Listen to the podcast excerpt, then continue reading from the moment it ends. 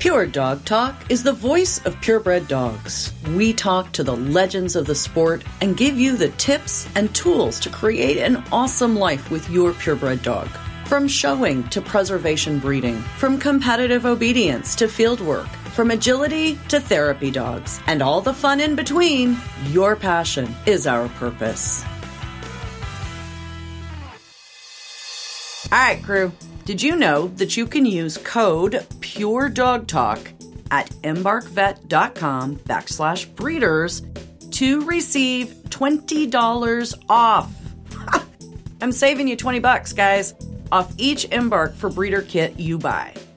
Embark for Breeders dog DNA kits bring you the genetic results you need to create a best in show breeding program. Identify your puppy's genetic profiles before they go to their new homes, like I did, and give new owners peace of mind and useful genetic health information. Embark, creator of the highest rated dog DNA tests on the market, offers the only genetic coefficient of inbreeding test available and easy to download OFA submission reports for breeders. Find out why thousands of breeders have trusted Embark to enhance their breeding program through screening for breed specific genetic conditions, understanding traits, and identifying genetic diversity. To save on the most accurate, most comprehensive dog DNA kit, visit embarkvet.com backslash breeders and don't forget this part. Use code PureDogTalk to enjoy $20 off each kit in your order. That's embarkvet.com backslash breeders. And remember to use the code PureDogTalk. Their world class scientists and veterinary geneticists are standing by. Welcome to Pure Dog Talk. I am your host, Laura Reeves. Yeah, those words hit the airwaves for the first time almost exactly five years ago today. 500 times later, I still have to think about my tone and my cadence and my inflection. Maybe just a little bit less these days. sort of like you guys learning to show your dogs. I am entirely self taught how to do this job. And I am eternally grateful that you have all joined me in what has been a pretty incredible journey. So, today's episode is pure cork popping, champagne swilling celebration of our tribe. You guys shared some amazing stories about how this show has impacted your life and dogs. Like, amazing stuff, you guys. And I dug around and pulled out some of my favorite guests and interview moments. So, it'll be kind of a fun conversation today. Pure Dog Talk is not, and never has been, and never will be, static. It lives, it grows, often faster than I can keep up with. And as we move forward in the coming years, there's going to be some changes, of course. For example, I will now, once again, be podcasting exclusively on Pure Dog Talk. I've stepped way outside my comfort zone, and I'm going to be offering some more Facebook Live and webinar opportunities here at Pure Dog Talk.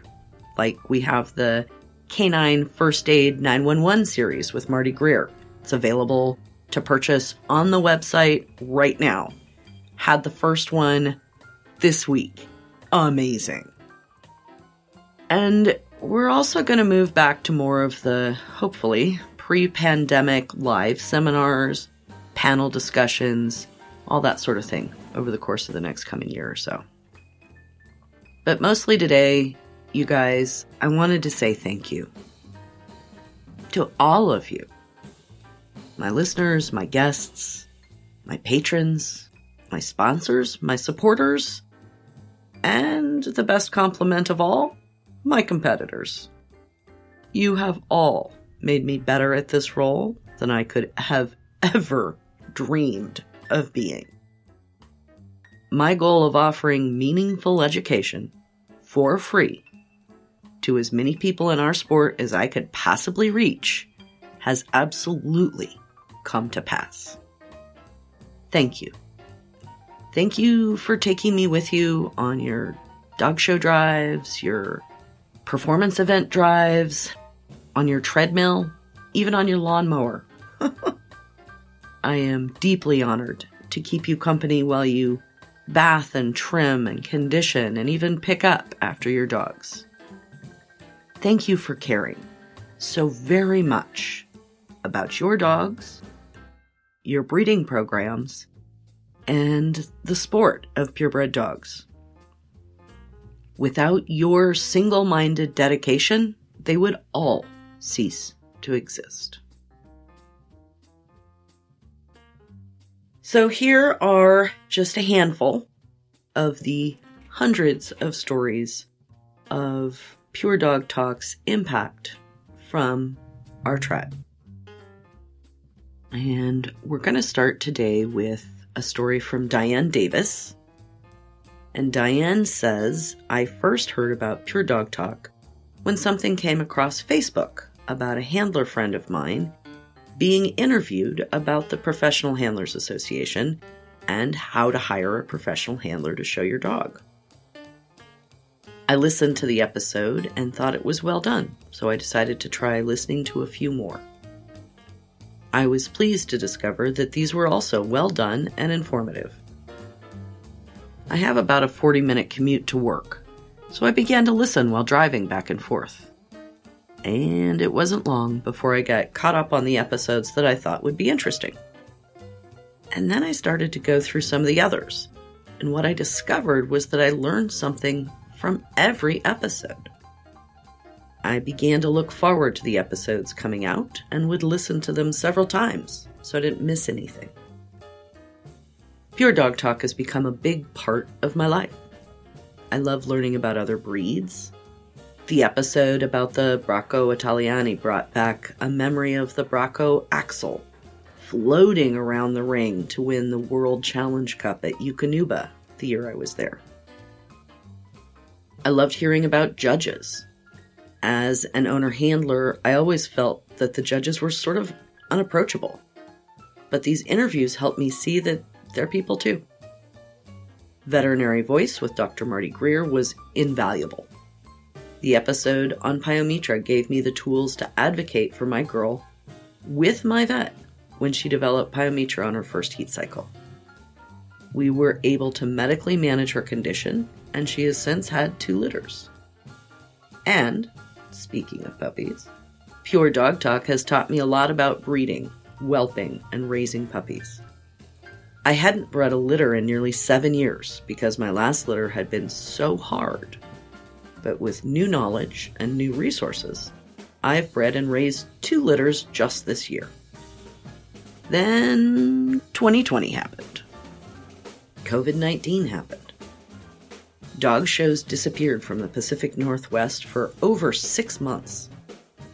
Uncertainty about health and finances, family and friends was ever present in everyone's life. But through it all, the Pure Dog Talk podcast was one of the few things that was stable. The Patrons After Dark was created so that once a month we could meet via Zoom and talk about dogs, have an adult beverage, and feel sort of normal. When we had the first retreat in Montana in September of 2020, we realized we had created a wonderful community of dog people and a safe space for everybody involved. The virtual dog shows were fun and a way to participate in some small way in a dog show. And I know that I speak for others as well when I say these activities helped keep me sane during that crazy year. As everybody in dogs knows, things are never easy.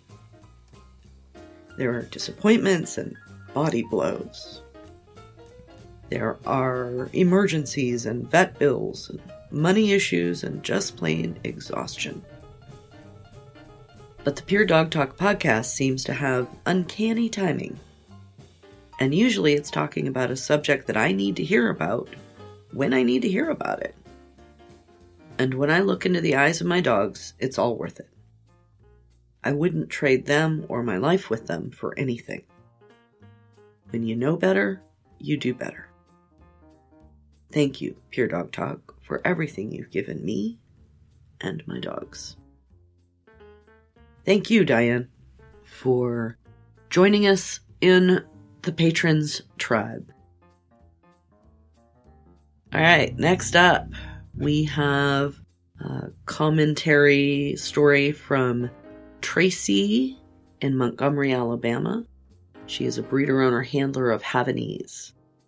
And she says that she just recently discovered Pure Dog Talk, but that the recent podcast with Amanda Kelly sparked a fire in her as an owner handler and her journey for showing dogs. It was so inspirational for her, she says.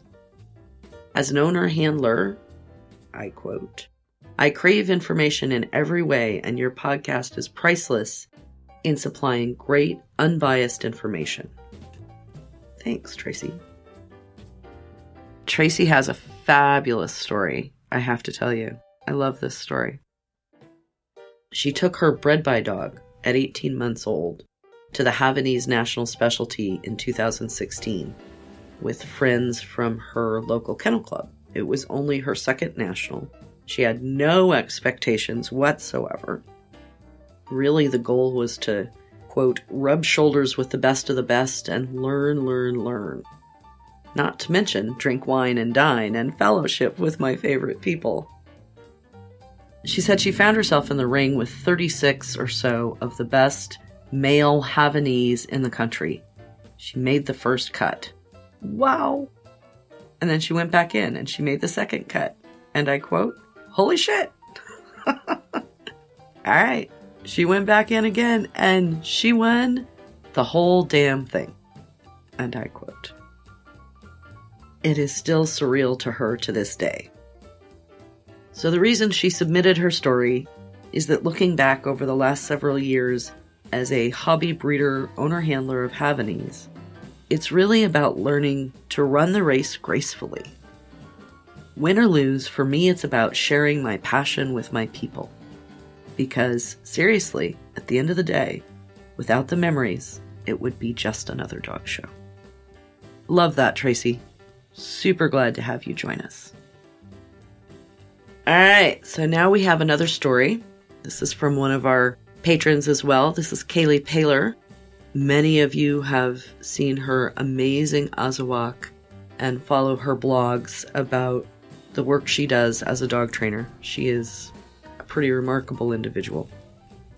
And her story is this I started in conformation at the request of my boy's breeder. An Azawakh is far from the easiest dog to start with.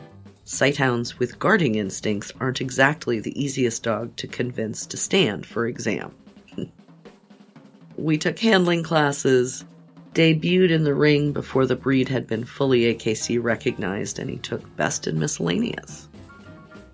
We showed again a few weekends later, and he suddenly hit adolescence, and his guarding instincts developed, and he wanted nothing to do with the judge. We muddled along for the next couple of years with varying degrees of success. During that time, I have the distinct memory of having drinks with a good friend who had started showing the same weekend I had. And we were talking about show dogs, and she recommended a podcast called Pure Dog Talk that she'd just discovered. I wasn't really the podcast type, but I decided to give it a shot. I started putting it on on the commute to work and driving to and from shows and trials. Since then, Pure Dog Talk has been integrally woven into my life. I travel often for both my work as a dog trainer and for shows and performance events. Over the past two years, I've driven more miles than I care to count. Pure Dog Talk was there for all of it. I've listened to Marty Greer give whelping advice on my way to open field coursing. I've listened to experts like Dr. Gayle Watkins, Bill Shelton, Dr. Teresa Nesbitt, and so many more give advice and valuable insight on a dizzying array of topics on my way to everything from Royal Canin to UKC Premier to LGRA straight racing, lure coursing, and agility trials. And through it all is the one constant Laura's voice, guiding us through preconceptions, prejudices, and recording this information for the history books. I grew up playing team sports and have a strong community is both revitalizing to me and so useful as a sounding board. And that is what Laura has built with Pure Dog Talk a community, a tribe, as she calls it. In many ways, Pure Dog Talk has been instrumental resource for me over the last couple years. Not just for the handling tips, but also the whelping information as I get ready to whelp my first litter. Pure Dog Talk is an invaluable resource for the purebred dog community, and I'm eternally grateful to Laura for undertaking this podcast and for other listeners and patrons for supporting it and helping it become the resource it is today. Thank you, Kaylee. There's more, but I was too embarrassed to read it, so. Finally, from Christina in Canada with her bull terriers. Christina says, I wanted to give you a thank you update. Your podcast supported me showing my bull terrier bitch, and with the wackiness of 2020, she became the top bull terrier in Canada. What? She said, sure, there weren't many shows, but there weren't many for everybody equally. Then, as I binge listened to breeding podcasts with Dr. Greer and with Avidog, I planned her breeding with frozen semen imported from Poland to an amazingly successful litter of 11 Bull Terrier puppies. You helped me build my courage, keep up my spirits, and feel confident enough to go ahead with this breeding. So, thank you. You have made such a difference in my life and the life of my dogs. I just wanted you to know. Thank you, Christina, and thank you, everyone who sent stories, who send me emails and messages and stop me at dog shows. I am deeply humbled and honored and grateful. Hang tight, guys. Got a little bit of information for you. We'll be right back to the podcast in a minute. Pure Dog Talk is proudly sponsored by Trupanion, medical insurance for pets. With over 1 billion with a B in claims paid, Trupanion has you covered, whether you're a dedicated breeder, a loving owner, or both. Trupanion is also the first pet insurance provider to offer a special breeding rider that you can add to your coverage. That way, you know your dogs are covered from common health concerns associated with breeding and whelping, like emergency C sections, for example. Learn more about all of the perks that Trupanion offers breeders by following the link on my partner page at puredogtalk.com. One of my favorite stories from listeners is from Katie Wright, who has otter hounds and took to heart the preservation breeding message that we have here at Pure Dog Talk. And here she's going to tell you her story in her own words. About two years ago, I was considering breeding my first litter of Otterhound puppies. I was really unsure of myself. I didn't think I had the knowledge background, and then I discovered the Pure Dog Talk podcast and then the patrons group community. Amazing people, amazing information in those podcasts. Really gave me the encouragement and reassurance I needed to go forth. I'm happy to report we have had nine Otterhound puppies so far, and I'm looking towards the future. So, with that, I have a few of my very favorite memories collected for you guys here. These are my favorite guests and some pieces of my favorite conversations over the last five years. So here's Sue Hubner, breeder of the famous cordmaker Pulik, with advice on how she built her breeding program. I'm a complete pedigree junkie. Mm, me too. I, I, admit it. I probably need a 12 step program on this. So mm-hmm. talk to us about how you built this and talk to us about what do those successful pedigrees look like, right? Like Pat Trotter talks about the tail female line. I particularly love uncle niece breedings. How did you get here today? Well, obviously when I first began, my objective was very simple. I wanted a dog to show in the show ring. So I was looking for the quality that I needed in order to have a dog to show in the show ring. So at this stage, I had my friendly rumpole, who I did not consider either in ped, even from my elementary study, in pedigree nor type, was where I wanted to begin. I just didn't. I loved him dearly, but he was not going to be part of the breeding program. Of course, the question then says, well, how did you start your breeding program? And this is something else that I think is important as well. Breeding is as much about luck and trust and interacting with other people as it is about the actual dogs in front of you. And I had a very good mentor in Australia. She had been in the breed many, many, many years.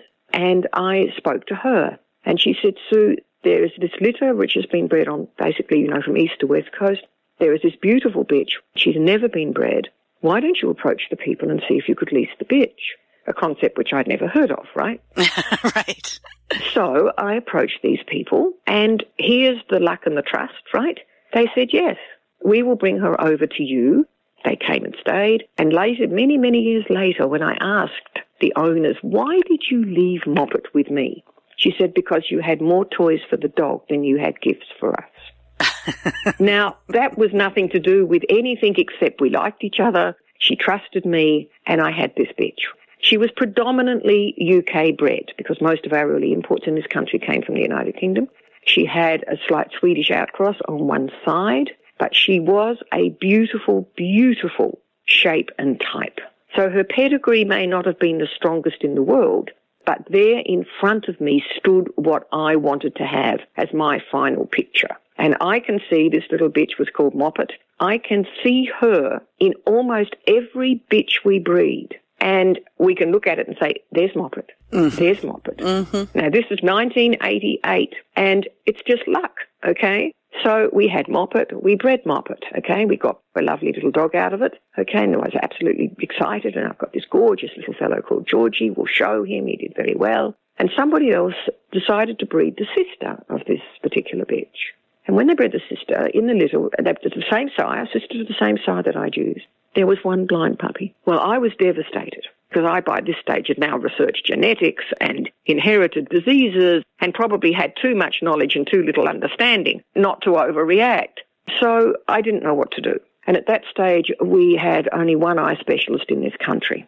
So I contacted him once again, someone who I was lucky, right, to find. And I said, I don't know what to do. He said, I want you to bring me the puppy. So we had the puppy sent over. He looked at the puppy. He said, I really can't tell you, Sue, but he said, I don't think this is genetic. Something's gone on here. And I said, well, the sister is the foundation. You know, I've gone to a lot of trouble. She's the foundation of my breeding program. I said, what do I do? He said, the only thing you can do is do a close mating. And I went, close mating? Yes, she said, you need to go to a close mating. So we bred the offspring, right, our dog that we had kept, back to his mother. Okay. We, in that one litter, had no blind puppies. So it was, if you like, a fairly superficial test, but somehow made me positive again, right, that I should move forward. So that was the reason why I understood inbreeding very early in my career in dogs. Most people don't have to make that sort of a decision. They make it by choice. We felt that we had to make that decision. So I've never really had the same barrier to inbreeding that many other breeders have because I know it can be a very useful tool under certain circumstances. And I think that when we've set up barriers to that completely across the board, and we then overlay that with preservation breeding, my view is that you can't have mandated breeding structure, which is what they have in Europe.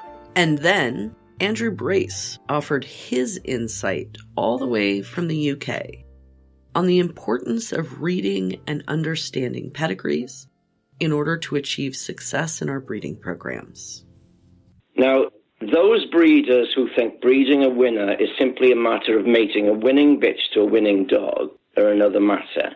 They fail to realize the value and implications of the pedigree and do not understand what a valuable breeding tool this is. However, you need to be able to read a pedigree, and this is where the truly great breeders score. The pedigree form supplies a lot of valuable information, provided the reader has researched the dogs who appear in it. They'll study a pedigree of at least five generations, and if they don't know all the dogs in it personally, they'll research them through either seeking out photographs or simply by asking the older breeders who are still around exactly where these dogs scored and failed. And in this way, they build up a comprehensive picture of their dog's ancestry. They will, over a period of time, be able to assess what faults and virtues lie behind their breeding stock, and possibly more importantly, establish which dogs were responsible for producing them. They'll analyze the level of line breeding and consequently determine which dogs have the greatest influence on their own. And with this information, they'll be in a position to decide which dogs can be doubled up on when a mating is being considered and which should not. The great breeders also understand that correct is not produced by mating two extremes. Rather, the potential parent who lacks in one area should be mated to a dog that excels in that failing. So, as an example, a dog that's slightly straight behind will not produce puppies with perfect rear angulation by mating it to a dog that is hopelessly overangulated. Its chosen mate should be a dog that has correct angulation. The ability to read a pedigree is an art and is something that can be learnt in time. But the pedigree form is not just a piece of paper. It's something that can be the keynote to a breeder's success.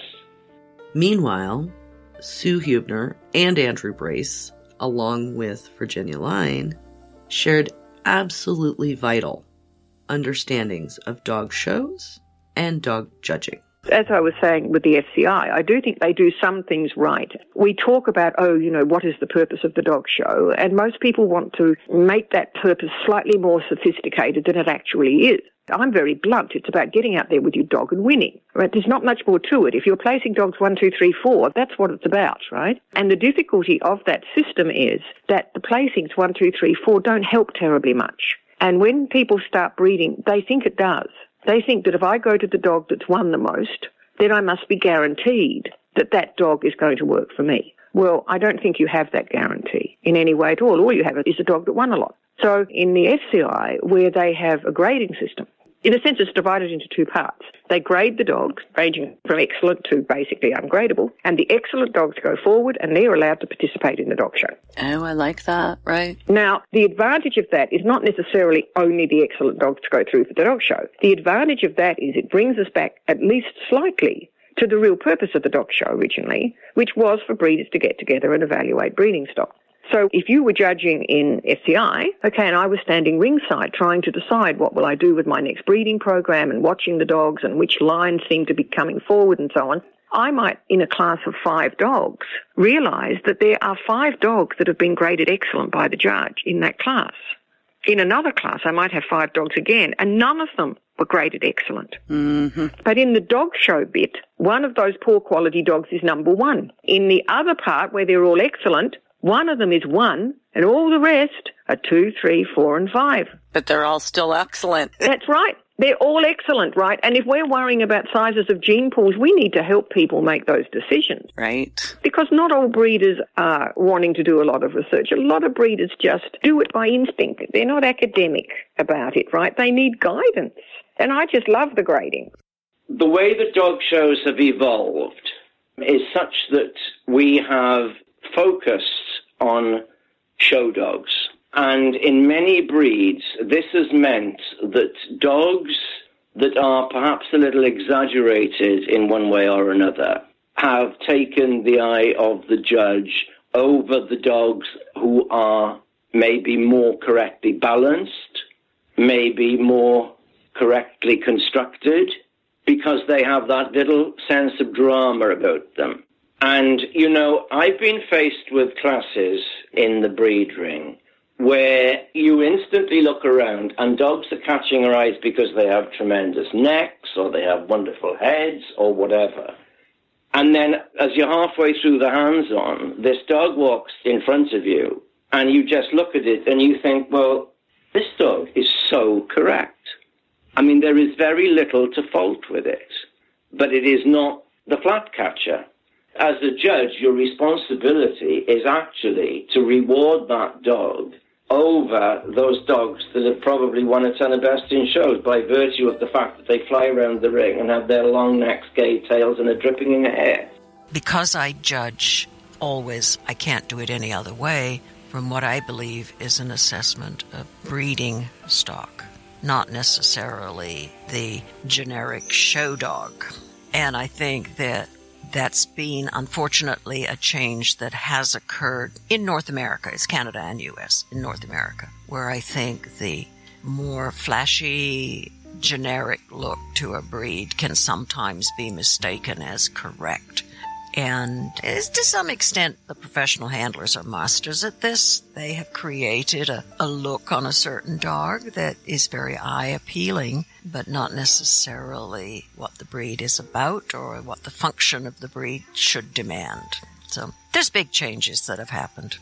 Honestly, I don't think judging is rocket science. We don't need to do a PhD in judging, but we do need to be fascinated by dogs purebred dogs, what they did, how they evolved. We need to know the drags of the breed, the things that are behind the breed in their development. Because we call them purebred, but they're not really. They all come back out of a number of combinations.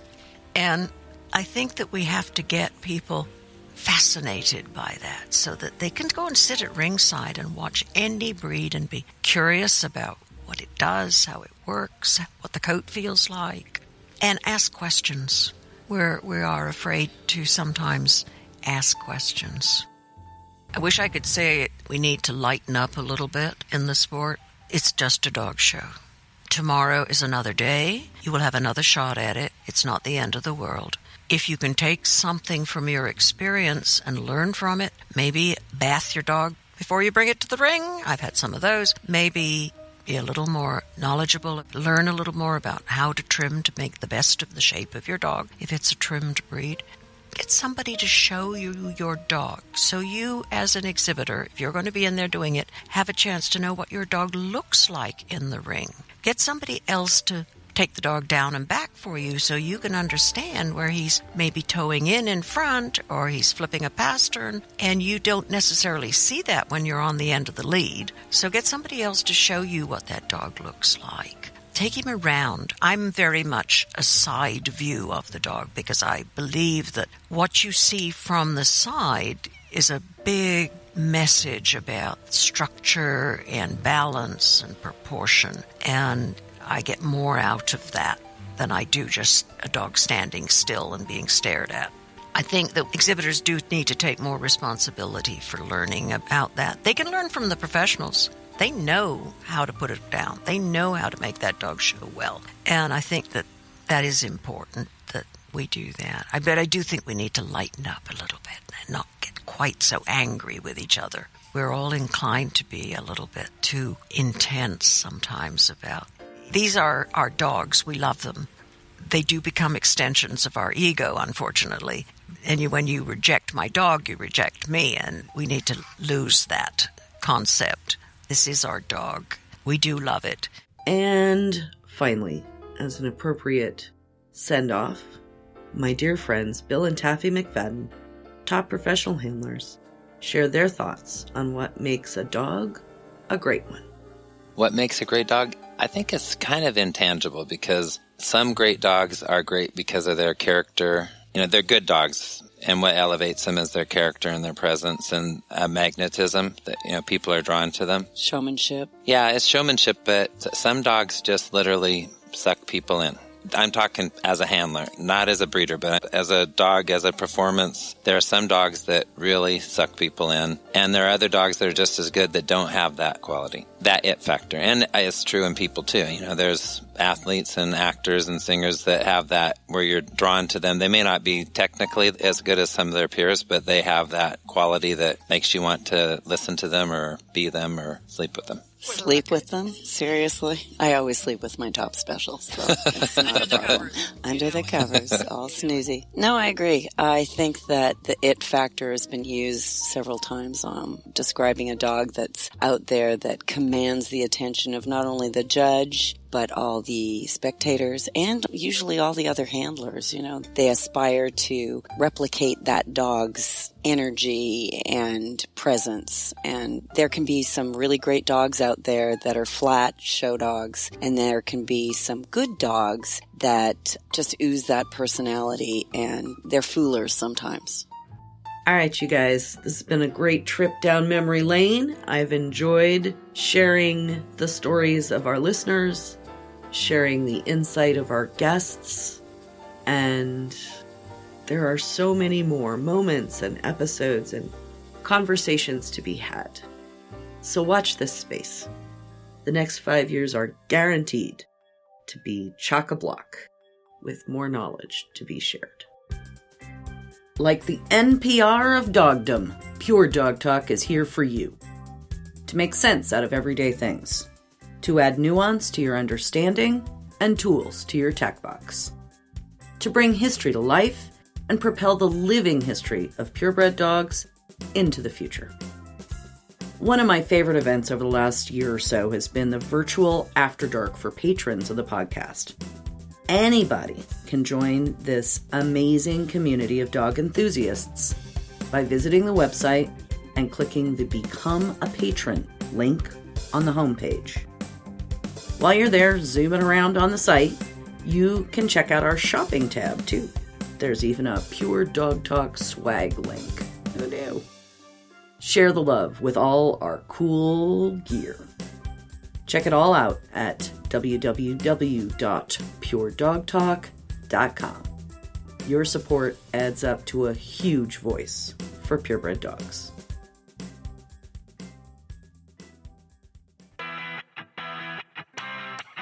As always, if you have any questions or input, we'd love to hear from you. The show notes and links to resources on today's topic are available at puredogtalk.com. Drop us a note in the comments or email to Laura at puredogtalk.com. Remember, guys, this podcast is for you. So if you want to know something, give me a holler. We'll do a podcast for you. If you wouldn't mind, you could help me out here. Take a couple minutes to visit iTunes and give us a review. The Dog Show Superintendents Association is a proud supporter of Pure Dog Talk.